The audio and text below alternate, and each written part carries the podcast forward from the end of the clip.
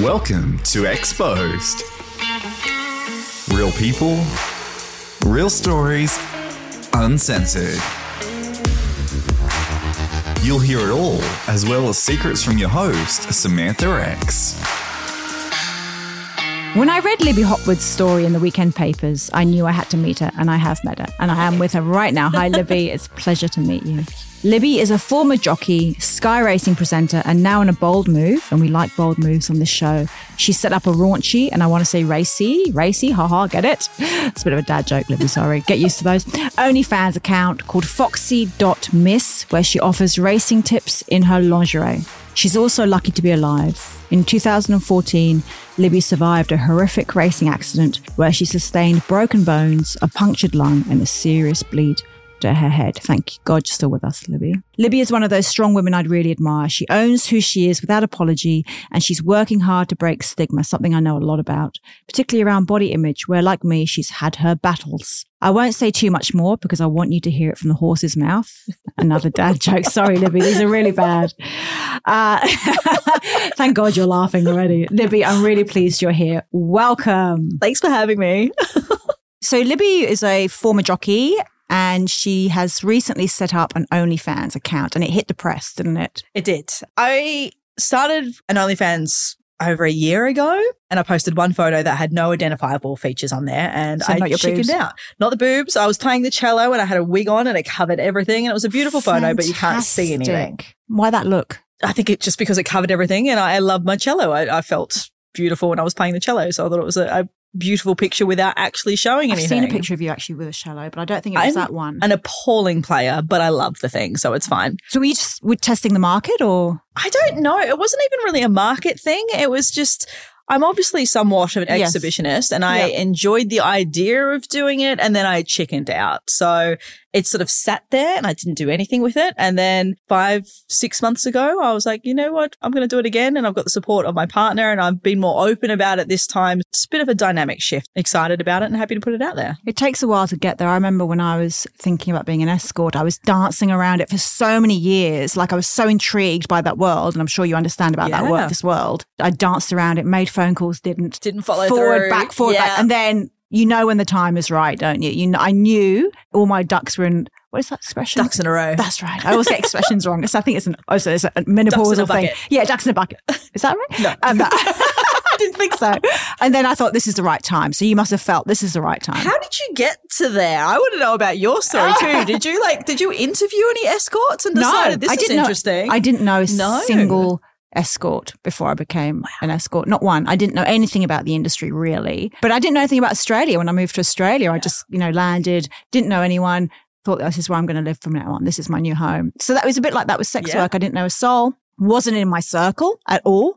But I thought was I that knew. liberating? Not I- having anybody around you I th- that knew you. I You think could it's easier. Yeah, I think it's easier, isn't it? Did you know anyone doing OnlyFans? I have friends now that do OnlyFans. There was nobody in racing doing OnlyFans, and I knew there was going to be a stigma around that because racing is a dinosaurs game. So I knew that was Yeah. going to be. An It's an issue. old, it seems to be an old man's thing. Absolutely. Yeah. Yeah. It's surprising how much support I've gotten out of that. There's been a few people that have had a backlash. One of my trainers who I have a, a great deal of respect for, and I, I've worked for him in my other role with horses for years, he had a quite a visceral reaction to it and was what like, was what was his reaction? he was like, what the hell are you doing? And threw his hands up and walked off and sort of didn't talk to me. And So then just Googled you and Yeah. owned your OnlyFans account. he was sort of dancing around the fact and then sort of made me feel bad about it for a little while. And then he was like, I, like, how much have you earned? And I told him, he's like, oh, and he hasn't said anything about it since. Right. How old is he roughly? In his 40s. Right. So not that old. Not that old, but sort of has old a, school. yeah, old school Old and comes from school. racing and comes from a conservative background. And it's been interesting watching him go on that journey too, because like he knew me for years before that, but yeah. he obviously doesn't agree with it. We don't talk about it now, but Yeah. he, Well, it's actually not his business. that's right. yeah. He's not a subscriber. It's got nothing to do with he him. probably is. It's under a fake name. he probably is. Look, and I, I'm sure, like me, I realized that when I went public, a lot of criticism, a lot of judgment. so and much. I and I worked out most people are hypocrites. Yes. You know, W- But do you agree? You would have seen that. I've You seen would I've have seen so much of it. absolutely seen that. There's people that are going to have a go at you, and then in the one vein, Like everybody's got Wanking their, off to porn. Yes, the Madonna Hall complex. You either you're a good girl and you behave and you toe the line and it's amazing and you get bracketed as that good girl and they treat you accordingly. Soon as you step out of that, you're a whore and then that opens you up to the vitriol of what comes with that. Yeah. People always are lashing out, especially against our bodies and our sexuality because that is the most weaponized thing against women It's anyway our power. yeah, it's the easiest, it's the cheapest shot that they can take. They can't attack me for my beliefs because they don't know my beliefs. All they know is that I've got boobs and now I'm getting them out on the internet. So it's an And easy, making it's, money from them, making good money Yeah. from them. Yeah. it's low hanging fruit. It's easy to take a shot at it. And those people aren't going to be my subscribers. They're not my clients. I don't care what they have to think and the work that they need to do to become a better person to be nicer in the universe, they're not going to do that. So there's no point me getting upset about what they want to spew back at me. But Mm-hmm. my clients and the people that do subscribe, nine and a half times out of 10 are just beautiful, lovely people. And your boyfriend And my boyfriend, who absolutely loves is the me. number one fan. yes. Libby, I just wanted to get into a bit about your background and your childhood. How did you become a jockey? Because I know that would have been hard as a female, as It and a beautiful was. female as well. the idea to become a jockey was quite an easy one for me because I grew up in the country riding horses. Horses were all I knew and loved. I grew up with my stepfather and he had camels and he raced the camels. What? I wasn't ready for that. Camels. Camels. I was a camel jockey.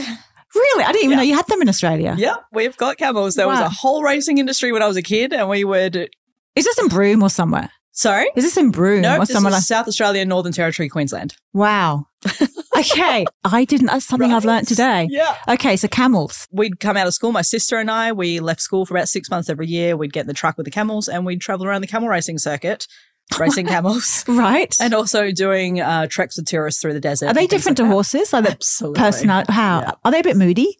They're a bit more moody. They're much more belligerent. They're much more opinionated, and they don't give a shit what you think. Whereas horses will try to please you. I think I'd, I like horses Right? better. I'd be a bit scared of a camel, I think. Don't they kick you as They well? do, And, and spit they, at you. They can kick all four directions with all four feet. So a horse is usually back legs, and like they can swing around a little bit. But a camel, wow. like they have, have such a big radius if they want to get you. you been kicked by a camel? Yes, Oh, where? all over the place. Right. We had one camel called Scraper. I don't know why, but he hated me, and he would Right. always try to stomp me every time. He probably secretly fancied you. I he hated me. Absolutely hated me. All the other camels loved me. Bill was difficult with everybody except me, but Scraper hated me. What was it actually like as your childhood? Were you happy running through the grass, Yeah. riding camels? It was a bit all over the place. I grew up with my stepfather. My mum left us early.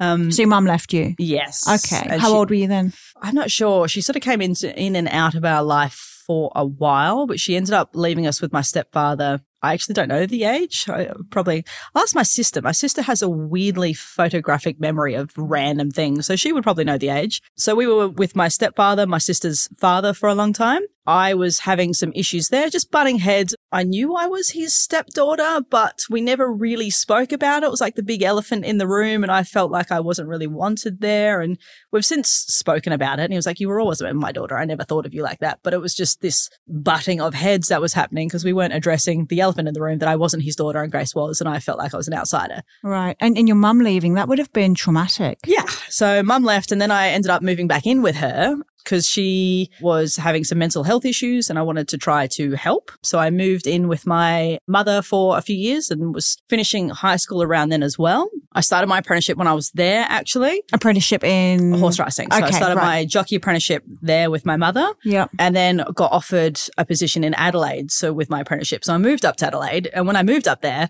I didn't hear from my mum for about two weeks. And then she sent me a message saying her partner had bashed her. Oh So- my god. what? Drove back down And to you where knew she the was. partner? Yes. Right. Were you surprised by this? No. Right. But I drove back down to where she was. The injuries were bad enough that he was put in jail.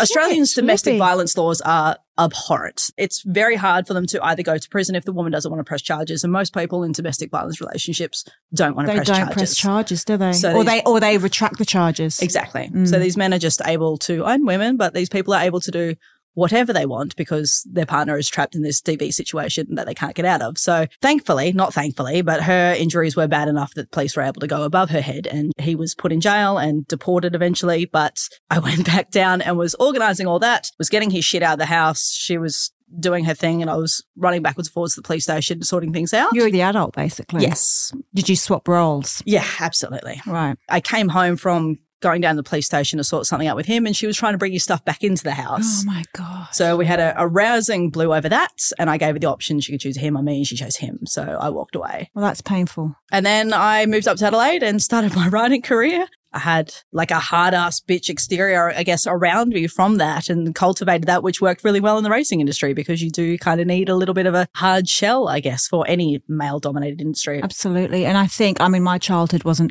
perfect. When you go through something or when you have dysfunction, what you've been through, it hardens you up. I've always said if your mother hurts you, no one else has the power to hurt you, do Yeah. they? Ever, really. Because if the primary carer Yeah. doesn't show you love, no one else has got a chance in And hell. that's a massive wound in itself because for a long time I thought I was unlovable because right, same, my same. biological father didn't want me, my mum didn't want me. right.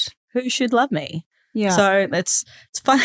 have you done a lot of therapy on that? No, I've just done lots of reading, lots of thinking, and just lots of work, I guess. I should go to therapy. I push friends to go to therapy all the time. It's like, it'll be good for you. And then I've never done it. So I'm a hypocrite. in But you that. can talk about it openly, which is a big Yes. thing, and you can see it, Yeah. and you can recognize that it has made you the way. You, and it's not a Absolutely. bad thing necessarily. It's not. It's not a I'm- bad thing, is it? I am proud of who I am. I did model myself largely on being the absolute opposite of my mother, which did create a lot of issues around sex as well, because she had a very unhealthy relationship with sex. So I had a very unhealthy relationship with sex and a very unhealthy relationship with men and control. What did sex and men mean to you when you were growing up? control and Yeah, I, kind I of guess, relate to yeah. that.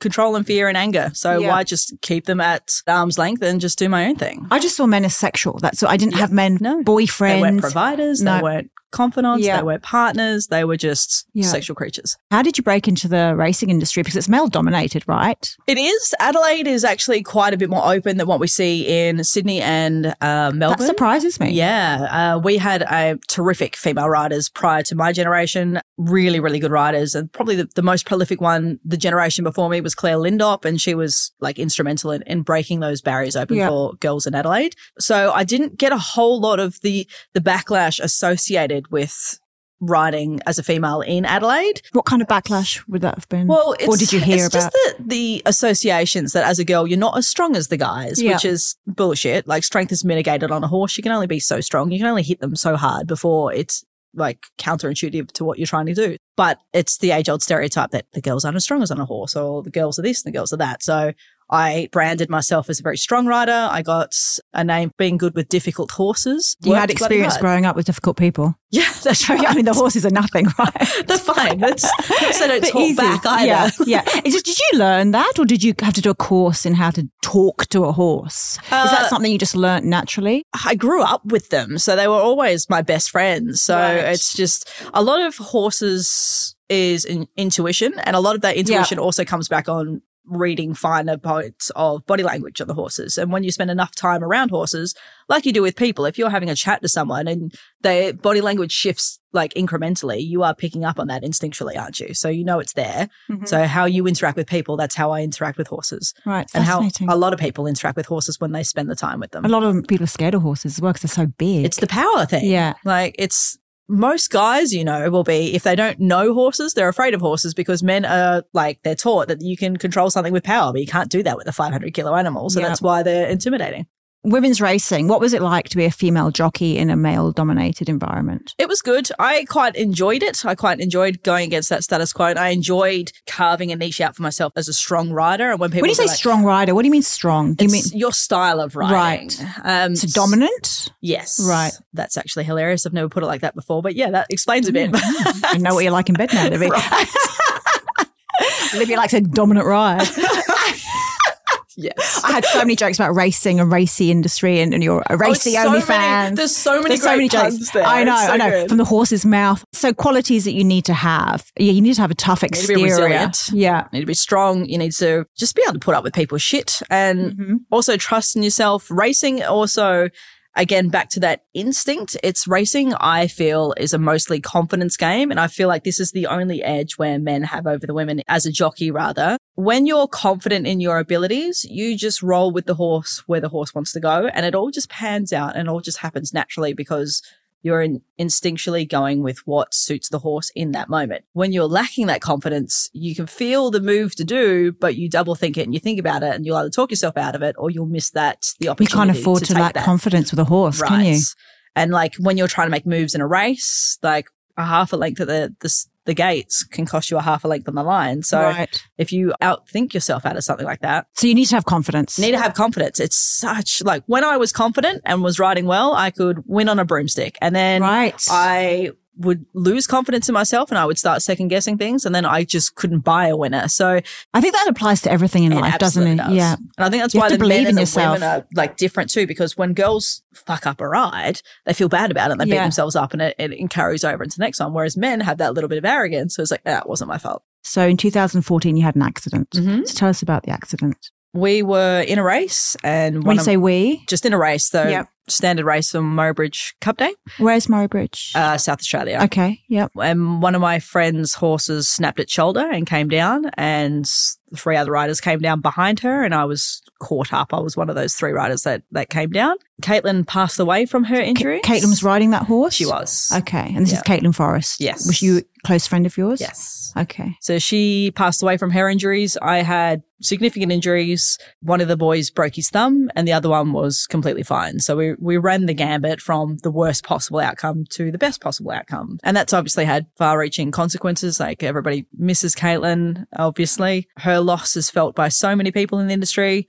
I had career ending injuries, couldn't go back to it. Tell us about your injuries. I had a traumatic brain injury known as shearing. There's a technical term for it, which I can't remember now, but it's shearing is basically left and right hemisphere of the brain rotating against each other and tearing the membrane down the middle.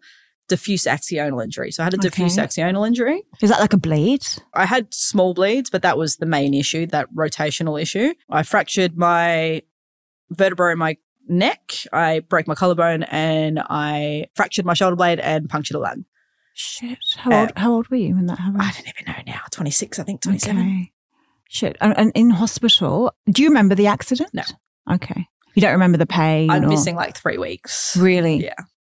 Do you remember when someone told you that Caitlin passed? Yes. When your memory starts coming back in from an injury like that, it's not like it just suddenly starts, but Caitlin's best friend, who is now my best friend, or is like sort of three of us, but her and Caitlin were so close. She had to keep telling me because I had a goldfish memory. So she sort of was dealing with the loss of Caitlin and then was trying to support me. And she'd come in and ask, I would ask about Caitlin and she would tell me. And then I'd go through the trauma of losing her and then forget. And she'd have to go through that again. Wow. So, you'd forget that she died, and so her friend would have to repeat she died, Yeah. She which would should've have been just really lied to hard me. on her. Yeah, she should have just lied to me, but uh, Shoulda, woulda, coulda. It's always easy in that's hindsight, right. isn't Yeah, it? Absolutely. So she helped me so much. When I moved out of the rehab, I had to have a carer, so she moved in with me, and Did you have to walk again, or what, uh, what did they? not so much. I was walking, but I my balance was gone, so I couldn't walk on a piece of foam and things like that, and periphery issues out to my left, and uh, speech pattern issues, and lots of different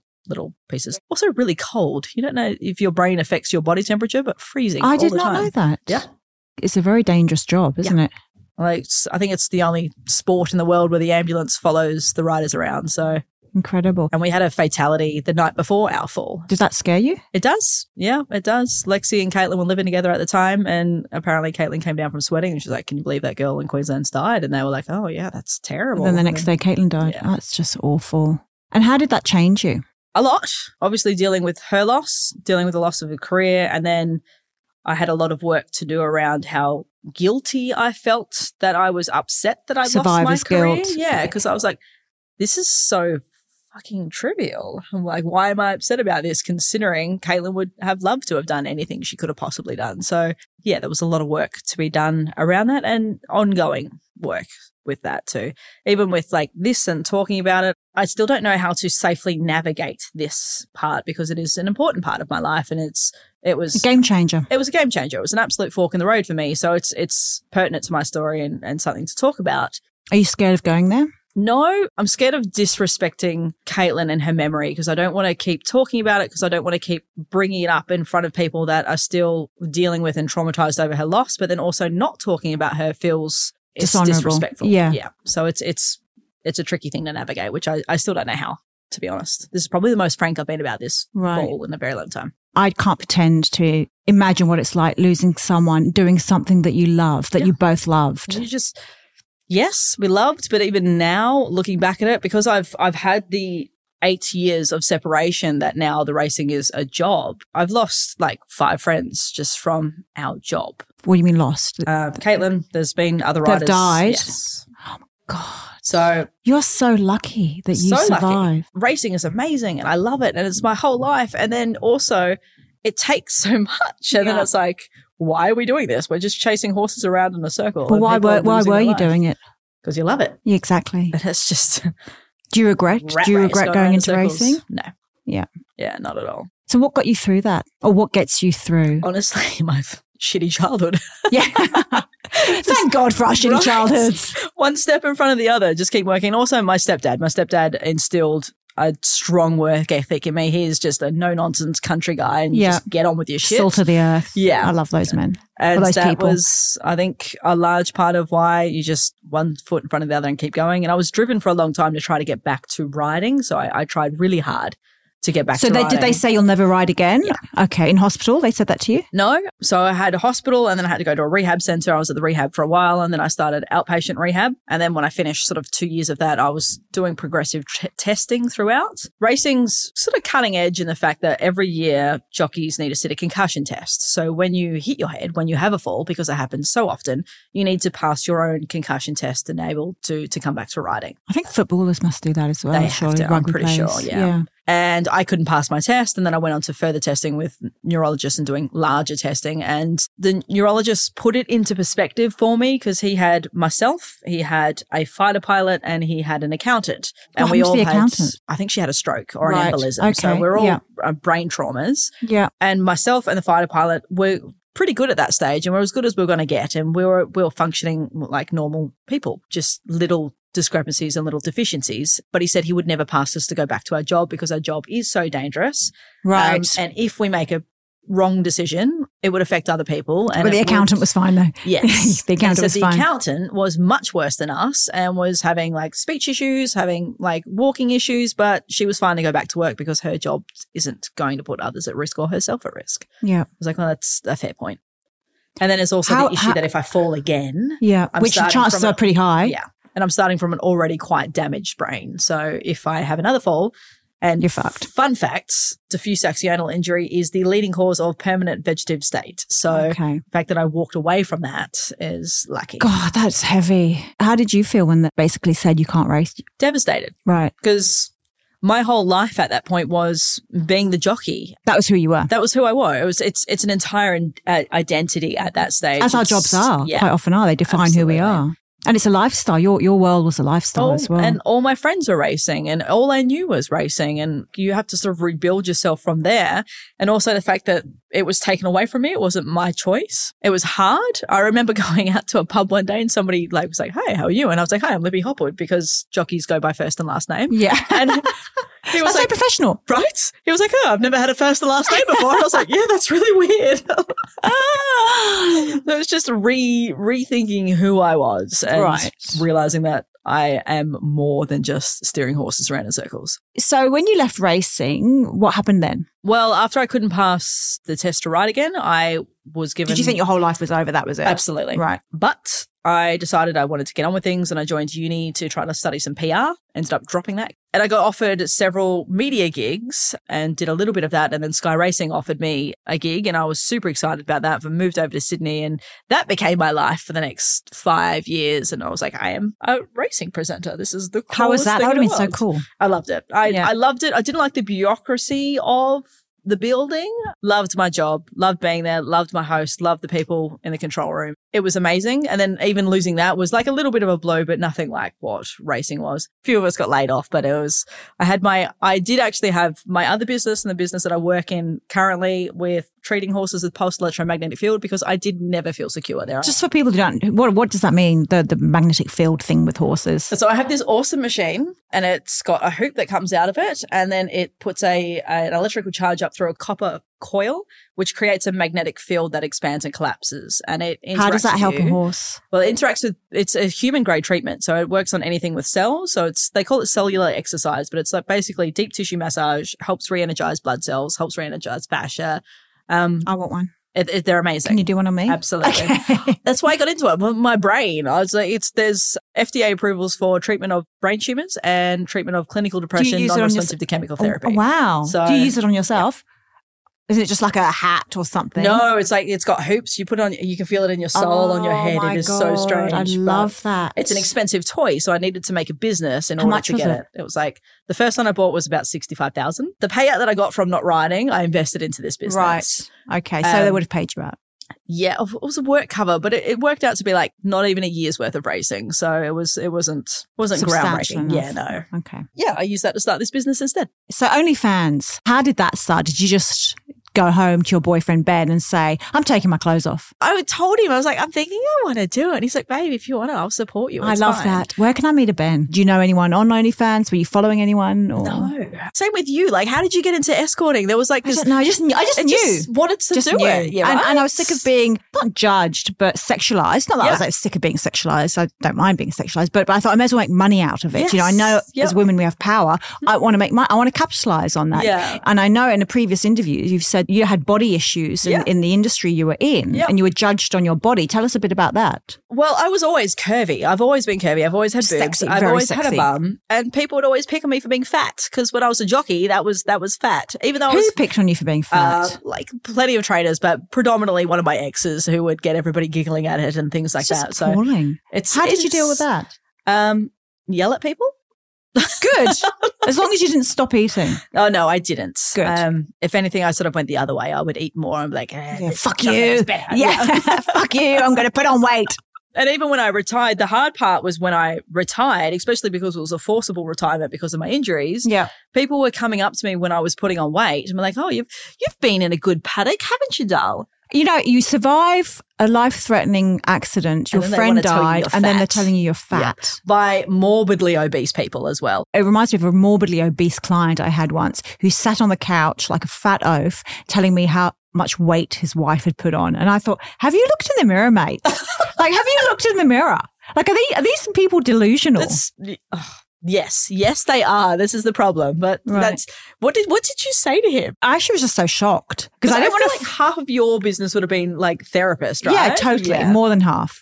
So tell me about your relationship with your body. And so when you left the industry, how- were you zero confidence or? Yes, I was obviously having issues with the changes that my body was having because I was always curvy, but I was always small. And then Because you're five foot two. What are you? Yeah, you're 157, okay. whatever that is. Well, I'm 174, so I'm like the BFG compared to you. beautiful long leg lady. Like I'm short and Daddy stumpy. long legs, these big fake tits, and you're Jessica Rabbit. Did you feel good about yourself? I mean, obviously you were recovering Yeah. from a from a pretty I serious remember when operation. my scales hit 60, just bawling my eyes out. right. Just sitting on the ground, bawling my eyes Why? out because as a jockey, your worth is connected exactly to your weight. How much did you have to weigh? Like as a jock- 52 kilos. Okay, so you put on eight kilos. Yeah. And it was the end of the world. And now I just don't get on the scales. My- I don't even own scales. We bought some scales the other day, and Ben's like, "We are trying to measure something for our bags." He's like, "Do you want to get on there?" I was like, "No." Oh my God, no. Why, Ben? He's like, "Do not have a healthy relationship with those things." No. No, I don't know many women that do. No. I refuse to have them in the house. I do the jeans test. If My jeans feel a bit tight. I'll just eat a little, little healthier. I just buy bigger jeans.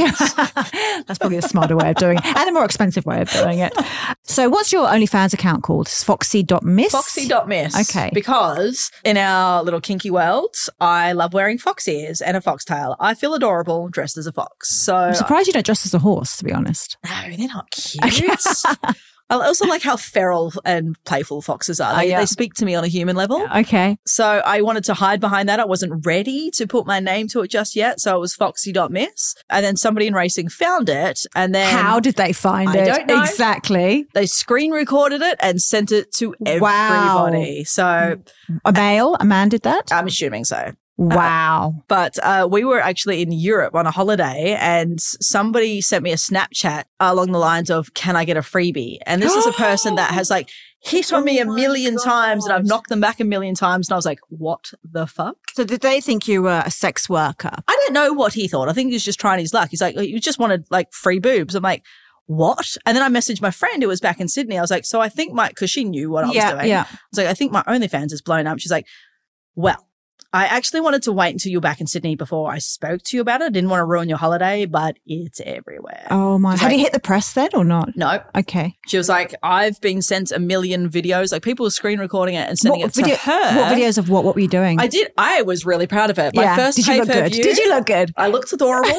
my first pay per view, I did like a storyboard for it and everything. I was like just taking my dr- towel off and jumping in the shower, and I, I thought I had like cute artistic shots, and I was really proud of it. But that's Were you screen doing the recorded. racing tips then? Or No. okay, so you were just it was just Yeah. Um, beautiful images. Yes, Okay. Nude or it was nipped, but you couldn't see anything, so the Okay, nipples were so just arty. out of shot, and Arty. like plenty of bum, no, And your no face. kitty cat, all my face, like everything Okay. except like nips and kitty cat, basically. okay. I love that you call it kitty cat. puss puss. Right? Okay, yeah. And she's like, yeah, so that's been sent to me four million times. So people are sending my best friend Right. videos of me. God, people love to gossip, don't they? Like, what they the love to gossip. They they would have dined out on this for months. I found out that one of my bosses sent it to workers that because I met him years ago riding in Singapore. And whilst I was working there, I made really good friends with his head girl there at the time, and we're still great friends. And she rang me and she's like, he has just sent me this video because she also knew what I was doing. All my friends knew what I was doing. She's like, he's just sent me this video. He's like a guy that I worked for that I was no longer working for, and she's in England. It's like, why are you sending that to her, you creep? I- Why are they not paying you for it? Right? I was Exactly. annoyed. Yes. This is a pay per view I don't pay. think you're allowed to do that. I don't think you're allowed to You're not, but they do. Oh, people do do that. Oh Yes. shit, because I had an OnlyFans account once. So then what happened? Thank God you told Ben about it though. Oh, Ben was right from the start. I was Yeah. never going to do this without Ben. That was hilarious. I had a few people reach out to Ben. Hilariously, when it was in the newspaper, they would reach out to Ben and was like, "I've got you Oh back." my Like, like it's, it's like it's it's in the paper. Like this isn't hidden. Um, and then a couple of clients of mine, they're like, "So what? Do, what does Ben think?" I was like, "Who do you think is taking the photos?" Exactly. And she laughed and she's like, "Oh, it's the hilarious." She's like, "It's like foreplay." I was like, "Yeah, it is. Did you- yeah, okay. Did you always have sex afterwards? Yeah. Yeah. it's great foreplay." It's great Let's Just foreplay. take beautiful photos. He would have loved that. He loves it. I think it's great. I think it's great when couples can do that together. I think it would save so many marriages. I actually wanted to talk to you about that Okay, because go. like we're in an open relationship, so I can I can totally see the dichotomy of divorcing you. sex from relationship. And- Huge difference. And also, people can love other people, and it doesn't detract from your relationship from somebody. How do you not get jealous? Yeah, I would I struggle. was, with, I Right. was, and we worked a lot through it. And we're we're only able to be in this relationship because our communication is so good. So we talk about absolutely everything.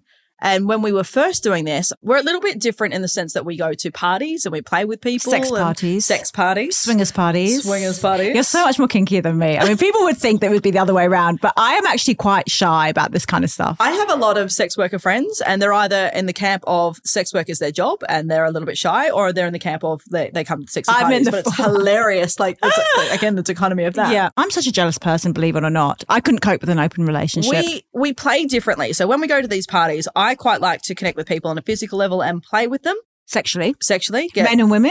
Yes. Yes. Oh, I hope you think I'm. Oh. Uh, you've got my number.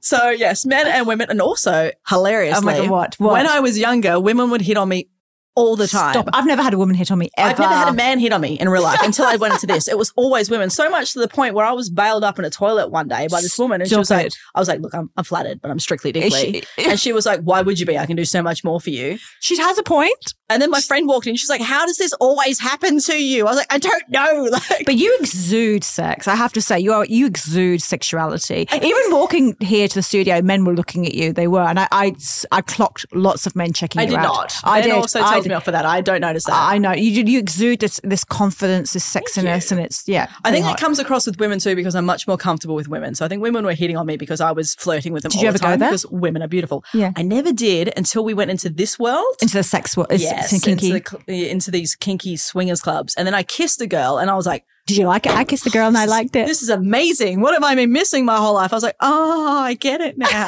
Did you have an orgasm with a woman? yes. How do you? And that's like, is hard it is because it of- is the scissor thing or is it? No, well, that was just, that was fingers and, and Right, playing okay. and, and going down and me up. One of the hottest experiences of my life. Tell right, me, was- tell me. The first time I went down on a girl, didn't really know what I was doing. Subbed in Ben because he knows what he was doing. But it was Ben just sitting there watching. Yeah. Um, Who else was watching? another girl. Right. So I was going down on this, This girl. is getting very steamy. I'm sorry to. I'm the producer is not. Is Are- are trying you to. feeling okay? Is, Oh, pa- it's is, got Pa- pink. is Paddy okay? So I was going down on this girl, couldn't really do the job properly, was feeling nervous. Ben got her there, and then this other girl that we were What, playing. Right. Um, so it's just Ben and and the three first girl girls. that I went down on got down there beside me and talked me through it. oh my god. It was hot as shit. This is the kinkiest thing I've It was heard. hot This as is shit. way kinkier than my and ten. now we're great friends. She's one of my best friends. I can connect with people physically. Ben actually, which again goes against everything you know about men and women, Ben needs more of a connection than I do. So I don't want to date Men need other connection people. way more than women need Right. connection, and that's the biggest myth, isn't it? It's the biggest Yeah. yeah. I don't want to date other people. I'm happy to play with them at parties. I'm happy to have awesome friendships with them that we catch up with every now and then. Ben likes to date people and build connections. with How do you people. cope with that? The It was emotional connection would hard. upset me more. That's that was the issue I Yeah. had, and I, well, I was spoke to him about it. It's like I would prefer you just playing with people and then not having connection. So when we would go to parties and I would see him sort of connect with somebody on a, like a bit more of a level of you're hot, I was like, I feel threatened by this. I would feel threatened too. And it's taken us a long time to get to the point now that when I see him connect with someone, it's like, yes, because it, it gives me pleasure seeing him have that connection with someone. And I have absolutely no concern about the threats. How to did our you get through relationship. that bit? Lots of talk, lots Right. of talk and lots of time and just taking it one step at a time. And then I guess the realization that after all these chats and all this time, that it, it doesn't affect our relationship. In fact, our relationship is often stronger coming out of these parties. Yeah, I hear because that we a lot. talk I hear so that a lot from much. people. It can go both ways, can't it? It can go It either can. way. So it, it depends why you're doing it. So we Yeah. were doing it when we first started dating. We were three dates in, and he was like, "Look, I have." And he's a vet, isn't he? You met on the horse, yeah. Yes. You met on the racing track. He was like, "This is something that I want to explore." He was exploring it with his previous partner, but it was the power dynamic was a bit off there. She was allowed to play, and he was not. He was allowed to kiss with her blessing. Right. Oh, Um, God. Don't bother.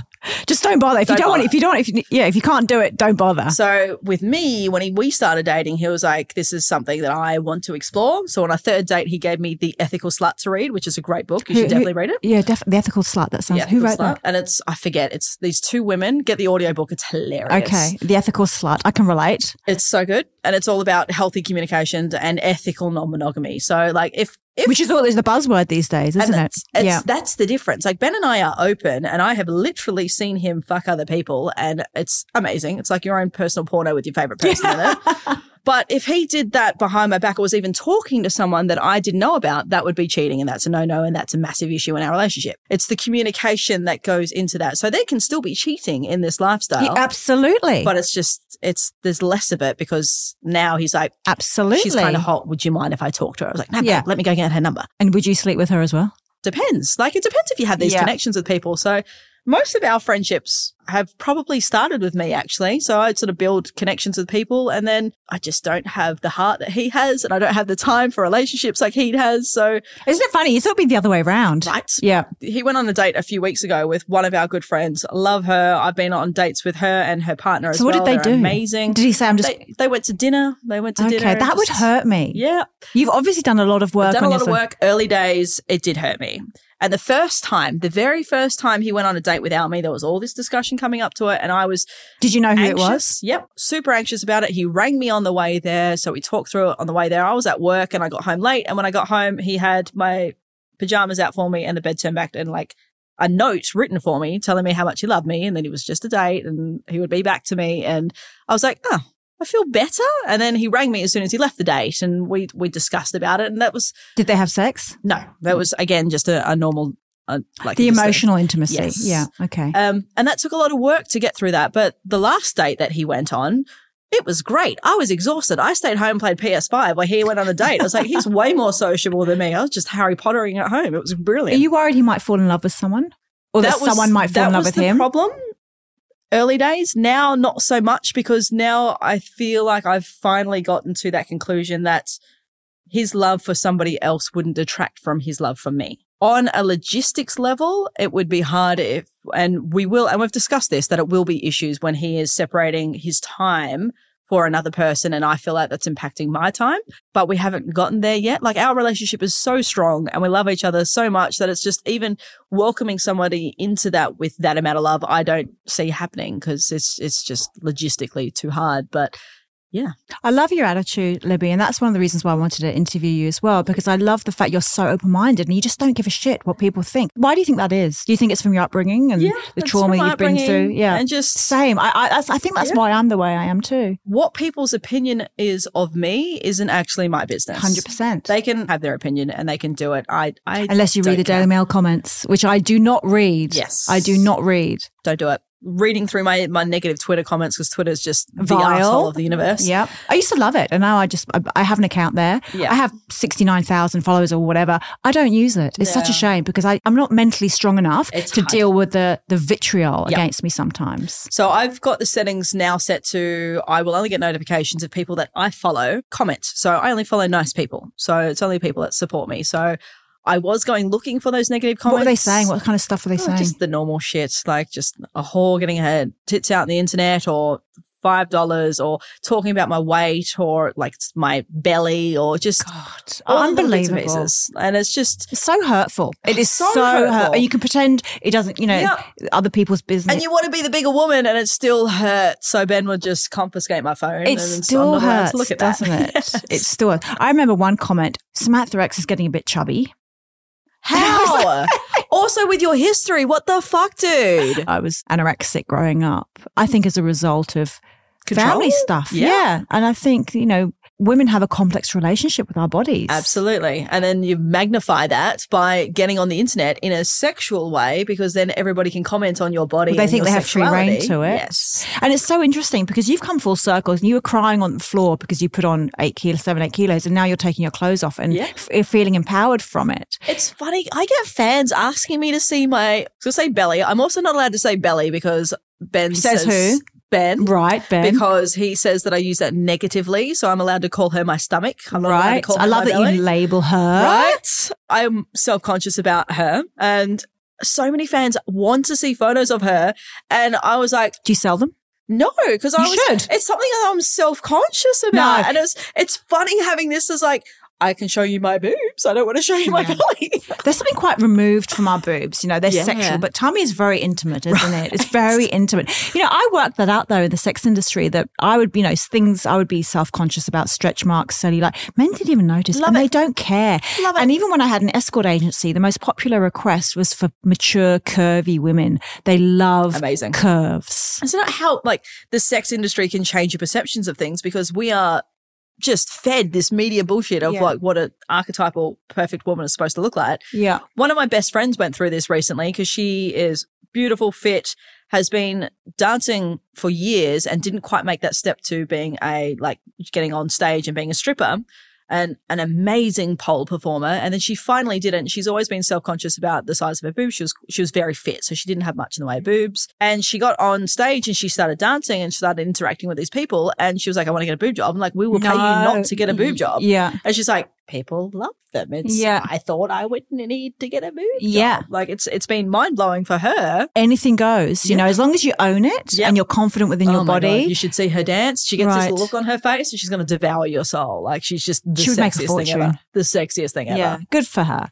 Good for her. I'm happy to hear that. And how's your relationship changed with your body mainly since taking your clothes off? It's definitely gotten better. I obviously still have body hang ups that What just- are your body hang ups? Seriously. My stomach. Okay.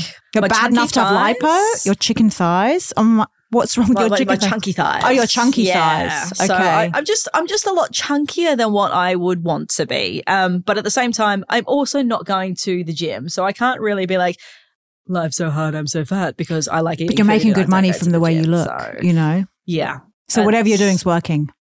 and if yeah, it's it's just little things like that. And every now and then, I'll be like, you know what, I'm I'm kind of digging what I'm seeing today, and then the next day I hate it. So it's just I don't think that that's so common for complicated women. relationship with our bodies. It's that we so have. complicated. I Yeah. mean, I've had five or six boob jobs, you know, and it's ne- I'm, I'm having them reduced soon. It's never, and probably then I'll Are get you reduced. excited?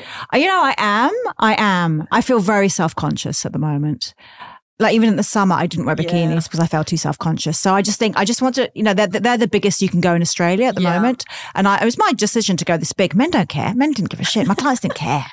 You know, they just, I think they were more worried that I wouldn't like them. But now I've had Yeah. them for two years. They're great. You know, it They've was- done their job. They've for done you. their job, and now I'm out of the industry. I want them a bit small. I don't want to be s- so big titty Yeah. for me, for my Yes. body frame. It's Yeah. I'm doing lots of Pilates. My body shape's changed.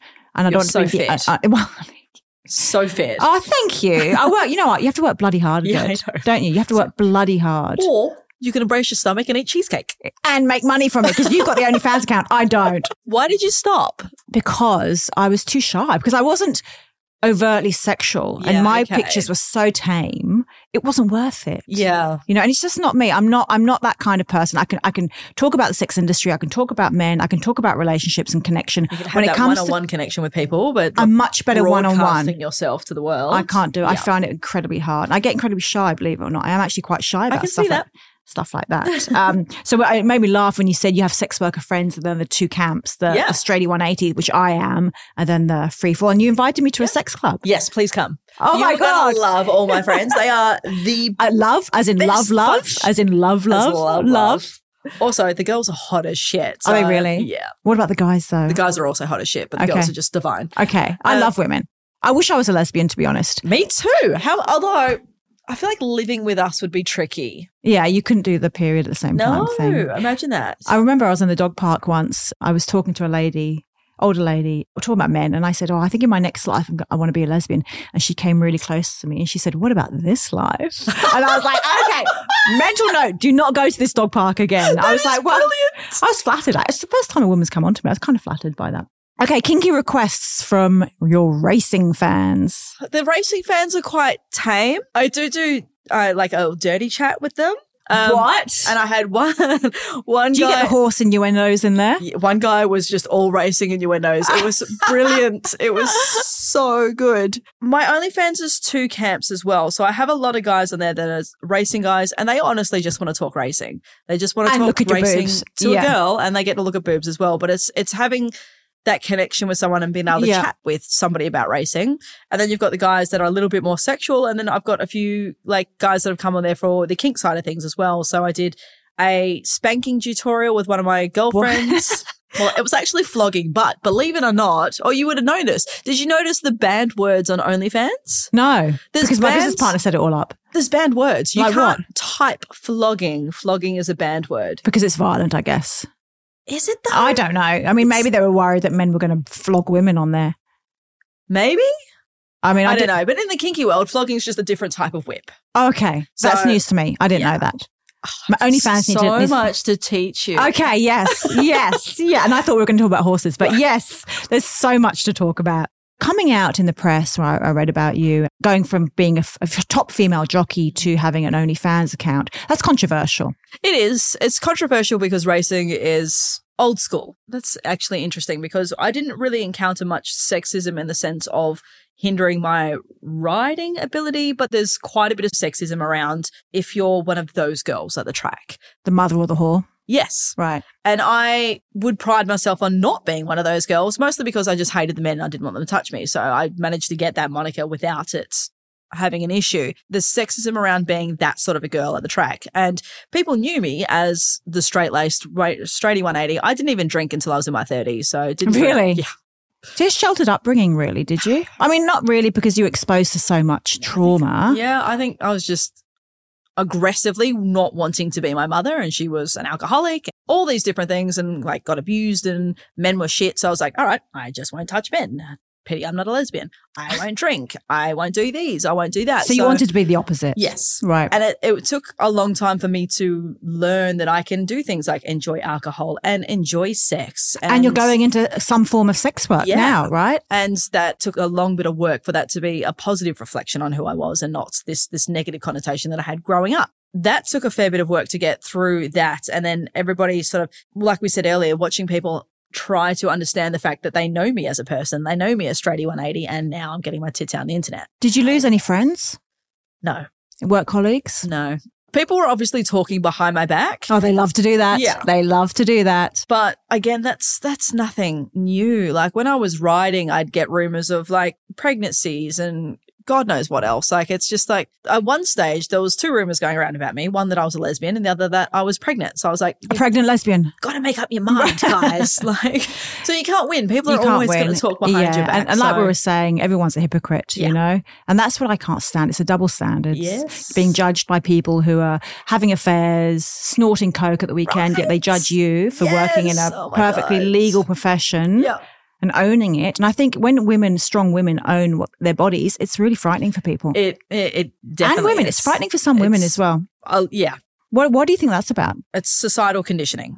I, again, coming back to good girls versus bad girls, and it's a it's a form of control. And Bad Uh, girls are it's- way more fun. right, good boys have good fun though. yeah. Look, I'll take any boy at the moment. I haven't had a you boyfriend. need to for- come I to know. our parties. I'm going to introduce you to so many amazing. Oh my god, I people. will get my boobs out for that. I will get my boobs Amazing. out. It's easy to tear down a woman for what she is sexually and her figure because we're sort of conditioned to believe that that's all we've got Mm. to give to the world. So if you can take that away from a woman, then you've you've dealt her a blow, and that's what you're Exactly. trying to do. So Yeah. it's again, they're low hanging fruit. It's nice and easy to do that, I but love the I love the way you describe it like that. Would you ever go into sex work? You sort of dipped your toe in a little Yeah. bit, and and we were talking earlier that you've spoken about it with Ben. Is that right? Yeah, well, when I started this, I was like, "Oh, babe, this, am, am I a sex worker now?" He's like, "Yeah, you are." I was like, "Ooh, okay." But yeah, with sex work, I know because I have this connection with Ben, which is why I, I like playing with people and I like playing with people that I have a connection with, and I like chatting to people and I like running around and talking to people. But I'm not sure I could manufacture that if I'm just meeting up with somebody. Could you have sex with someone you're not attracted to? No. Okay, well that's the bottom line. Yeah. We go to all these parties and I do a lot and thoroughly enjoy myself doing that, but I don't have penetrative sex with other people. Right, so oral, Yes. right, on people you're not attracted with necessarily. Yes. Okay, And I don't know why that is. I was single for eight years before Ben, and it's taken me a long time to get to the point where I've actually been sexually attracted to people because I just, I thought I was asexual for a long time as well. I've had dry spells of years and it hasn't been an issue. So it takes a bit for me to be sexually attracted to someone. And I'm just sort of entering into this world now. It's like, I want to make out with you and I want to put your dick in my mouth and I want to do this and I want to do that and I want to go down on you. So this has been really you're way too kinky to be a sex worker.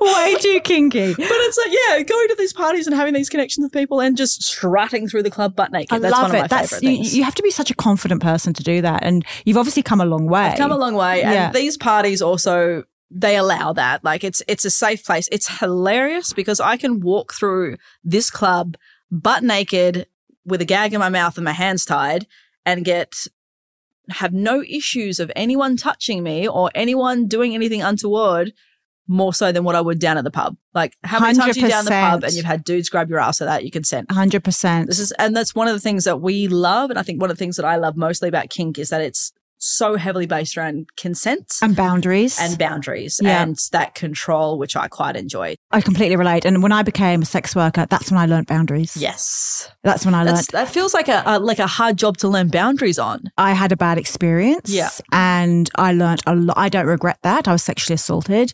And yes, sex workers can be sexually assaulted. Of course they can. Um, and that taught me so many things. I mean, I'd been sexually assaulted before in my life, Yeah.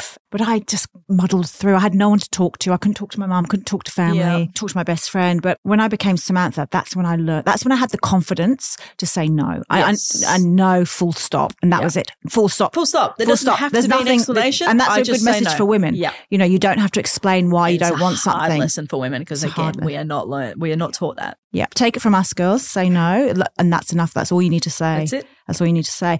But yeah, it's funny because sex work, you know, or kink or, or whatever, they teach you so much about respect. so much about respect. It's and I love our people in our community and I love the consent around that. And like there's people that want to play with me, but I'm not attracted to them. And be like, So what would you say? I just no thanks. And that's fine. They don't bring it up again. And we're just friends. We're just he just knows Mm. that I don't want to play with him in that way. Future wise, what does that look like for you, Libby? Taking more clothes off? Are we going to see more of your body? I think so. Yeah. Great. So I like I haven't done the full nude on the OnlyFans yet. $15, isn't it? To Yes. subscribe, you should put it up to $50. Right? Yeah. So I think when you do that though, you lose all your current subscribers. So I can't oh, do you? change- Yeah. Okay, okay. No, look after those. Yeah. Bread and butter. I've, I've had people that have been with me for the months. They're like, there's some guys on there that are, uh, there's one, one guy on there that I adore. I love him. And we mostly talk Lego and Lord of the Rings. you know, that's the thing about this industry. just People have brilliant. no idea, do they? It's- Most of it's just chatting. I remember the first day on the job for me, my best friend went, What was it like? Yeah. And I said, I've got a really good recipe for lasagna. That's what I remembered. One of our friends has just started escorting. He's gone on his first, no, he's, I think he's been on three dates Ooh, now. a male escort. Yeah, and he's um just watching like he sent me his like his his caption like his article and what they wrote about it. I was like, oh, it's so salacious. I like it. Really? Yeah. Okay. See, women, I, I wrote an article for Daily Mail recently. Women go to, to male escorts purely for sex. I was going to go to a male escort when I was younger because I had so many issues around sex and so many issues around control that I was like, I'm going to pay a man for the sex and he's going to teach me how to do the sex and then it's fine. And I chickened out. Yeah, it, I I booked mine and chickened out too. I actually left, ran, I fled because I was Oh. I yeah I was, I'll talk about that when I interview a male escort, but I fled. Have you seen on Netflix at the moment, Good Luck to You, Leo Grant? Oh my god, I love that film. Oh, It's the I best. cried. I I, cried. cried I cried too, my eyes out. yes. It's an excellent with Emma Thompson. An excellent. and best. it's it's really deals with sex work sensitively. Yes. So at last, Yeah. you know, sex workers have been, and you're a sex worker Yeah. of kind, I'm aren't going you? to take it. Exactly, you are. you are a hot one.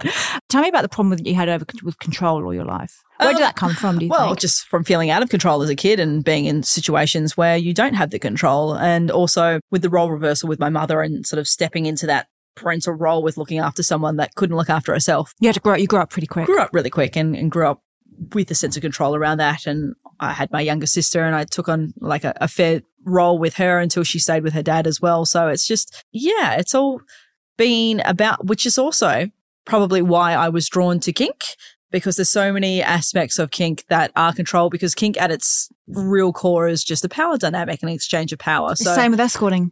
You know, that's exactly why I It's- wanted to get into it. It's it's not about sex. it's about that power it's, a- exchange. it's about a power dynamic. And for once, and you I were felt I had taking the that power. power. back. I was taking the power back. you know, That's I'd been sexually assaulted before in my life uh, from the age of 13 Hmm. from a builder. I always felt like I owed men something Yeah. that I didn't know how to be. I didn't know how to behave. Even when I Yeah. lost my virginity, you know, I was so drunk and he took advantage. I was only 15. How old was he? Uh, he was my age, but his, his, yeah, it was a really t- toxic situation. you We don't, were you on don't have to holiday. justify. No, it was yeah, exactly. You're right, and I feel I need to justify. Yeah, you it, don't. but I don't. Nope. We were fif- I was 15. I think he was 16. We were on holiday in Italy. He got me so I'd never drunk before. He got me so drunk, and the next thing I knew, Yeah. you know, he's on top of me. I thought that was normal. Yeah. You know, I didn't have a voice. I didn't couldn't talk to anyone about it. Couldn't talk to my mum about it. So for me, sex work was about power. Taking the control back. Yeah, and I feel like I've got that now. Yeah. Whereas I was the opposite. And I was so in control as a kid that I like to give my power to Ben. In our dynamic, we have a 24 7 DDLG dynamic, which is daddy dom little girl. Um, so I'm like really cutesy with him, which is Whose idea was that? it just kind of happened, to be honest. We just kind of fell into these roles. He's a very caring type. So he sort of comes under the bracket of like daddy Dom because he's very caring and he looks after me and he takes on caretaker role and, and I just. love that because we all want to be looked after, don't we? Right. Yes. And I, for once in my life, was able to be this adorable little person that could just like, be looked after. yeah, be looked after and be a little bit bratty. And if I want to, I'll just draw all day. So Yeah. Well, it's what you never got to do as a child. Yeah. Isn't it? So I get to relinquish that control to Ben, which is what I got out of that. But also, when I play with other people, another good thing about the kink world is that you can have these amazing, sexy scenes where there's no actually sex involved because it's more about the role play of the power dynamic and what you are doing in that scene, is what we call it. So when we go to these parties, I quite often will top men. So if I'm playing with other people, I am the dominant person. Whereas I don't get to do that with Ben because he's my dominant. So when I'm with him, I'm cute, team submissive. And when I'm playing with this person, I am standing on his nuts. So Libby, I can't believe you're actually teaching me, uh, Australia's most high profile escort, some sex tips. This is it's fantastic. going to be amazing. This is, yeah, this I is want to amazing. take you to one of our parties Okay. and you're going to learn all the kinky I, things. yeah, do I have to leave sex work to do podcasts to learn about kink. I Yes. love it. And tell me about your business now. Well, I've got my OnlyFans. I've got my business on the ground. I'm working every day on the ground. Before I came in here today, I was at Warwick Farm treating horses with my pulse electromagnetic field Love therapy. that. So every Monday I'm at Hawkesbury. Every Tuesday and Friday I'm at Randwick. Every Wednesday and Thursday I'm at Warwick Farm and Hawkesbury again. And I also have a girl that works for me and she Okay. covers Warwick Farm as well. So I'm doing that every day of the week. Um, And you've got a tipping website? and then I've got a tipping website. What's the website called? It's called libbytips.com, just straight to the point, because obviously I've got my finger on the pulse of the racing and I'm paying attention to all the racing. So the Libby tips is easier with less of an interaction with me. So I'm just putting them out as emails. It's all my suggested plays, and you get an email to your inbox and it's done. It's nice and Fantastic. So easy. sign up for some good tips. yeah. So it's again, it's a And subscription. sign up for your service. OnlyFans for some good tits. That's exactly right. also, Sorry, I it's get- I- more of a connection. You need to come be my marketing manager.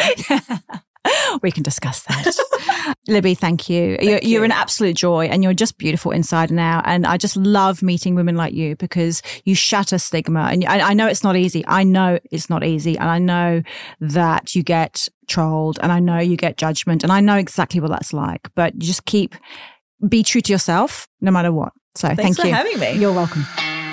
Thanks for listening to Exposed. If you enjoyed this episode, there's plenty more to come. Episodes are released fortnightly and hit follow so you don't miss out. And for more goodness from your host, visit the show notes.